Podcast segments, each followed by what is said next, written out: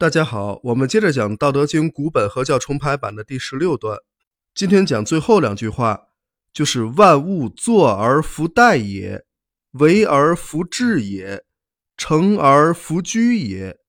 夫为弗居也，是以弗去也。”意思就是说，万物运作而不怠慢，作为而不记载，完成而不占据。因为不占据，所以不失去。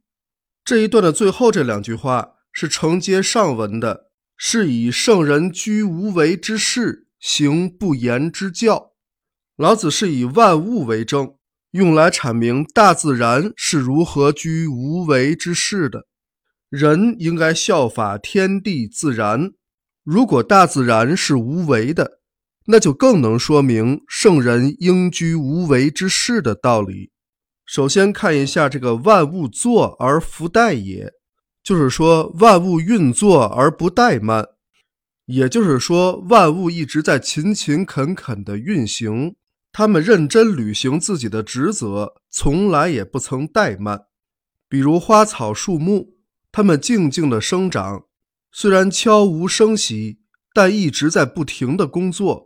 为世界带来生机，它们吸收二氧化碳，释放出人类和动物生存所必需的氧气。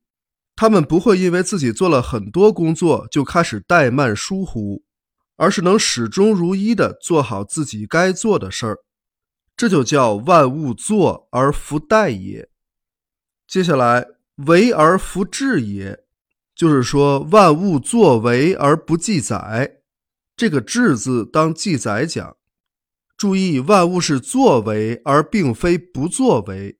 无为并不是说什么都不做，相反还要做而弗殆，为而弗治，是要兢兢业业、勤勤恳恳的作为，而且不去记载自己的功劳。这种不刻意、不执着的作为叫做无为。还是拿花草树木来举例。他们努力地吸收着阳光雨露，供给人类和动物们食物，维持着大自然的平衡。但他们并没有把这些作为记载下来，也不用去考量什么是非荣辱，只是默默地做着自己分内的事儿。这就是为而弗治也。接下来是成而弗居也，就是万物完成而不占据。这里的“居”字是占据的意思。而不是一般人所理解的居傲、夸耀的意思。万物完成而不占据，的确如此啊。像植物开花结果了，他们会愉快地展现着自己的成熟之美，舒展着硕果累累的枝头，把自己的果实无私地分享给需要它的一切生物。他们从来不会把果实据为己有，而是年复一年。无私地奉献着自己的成果，所以说万物完成了他们的事业，但不会占据自己的成果。万物有作为，有成就，但始终不轻慢，不记功，不占有。他们根本就不会执着于这些虚名虚利，不拘泥于个体的得失。万物尚且如此，生而为人，难道不应该学一学吗？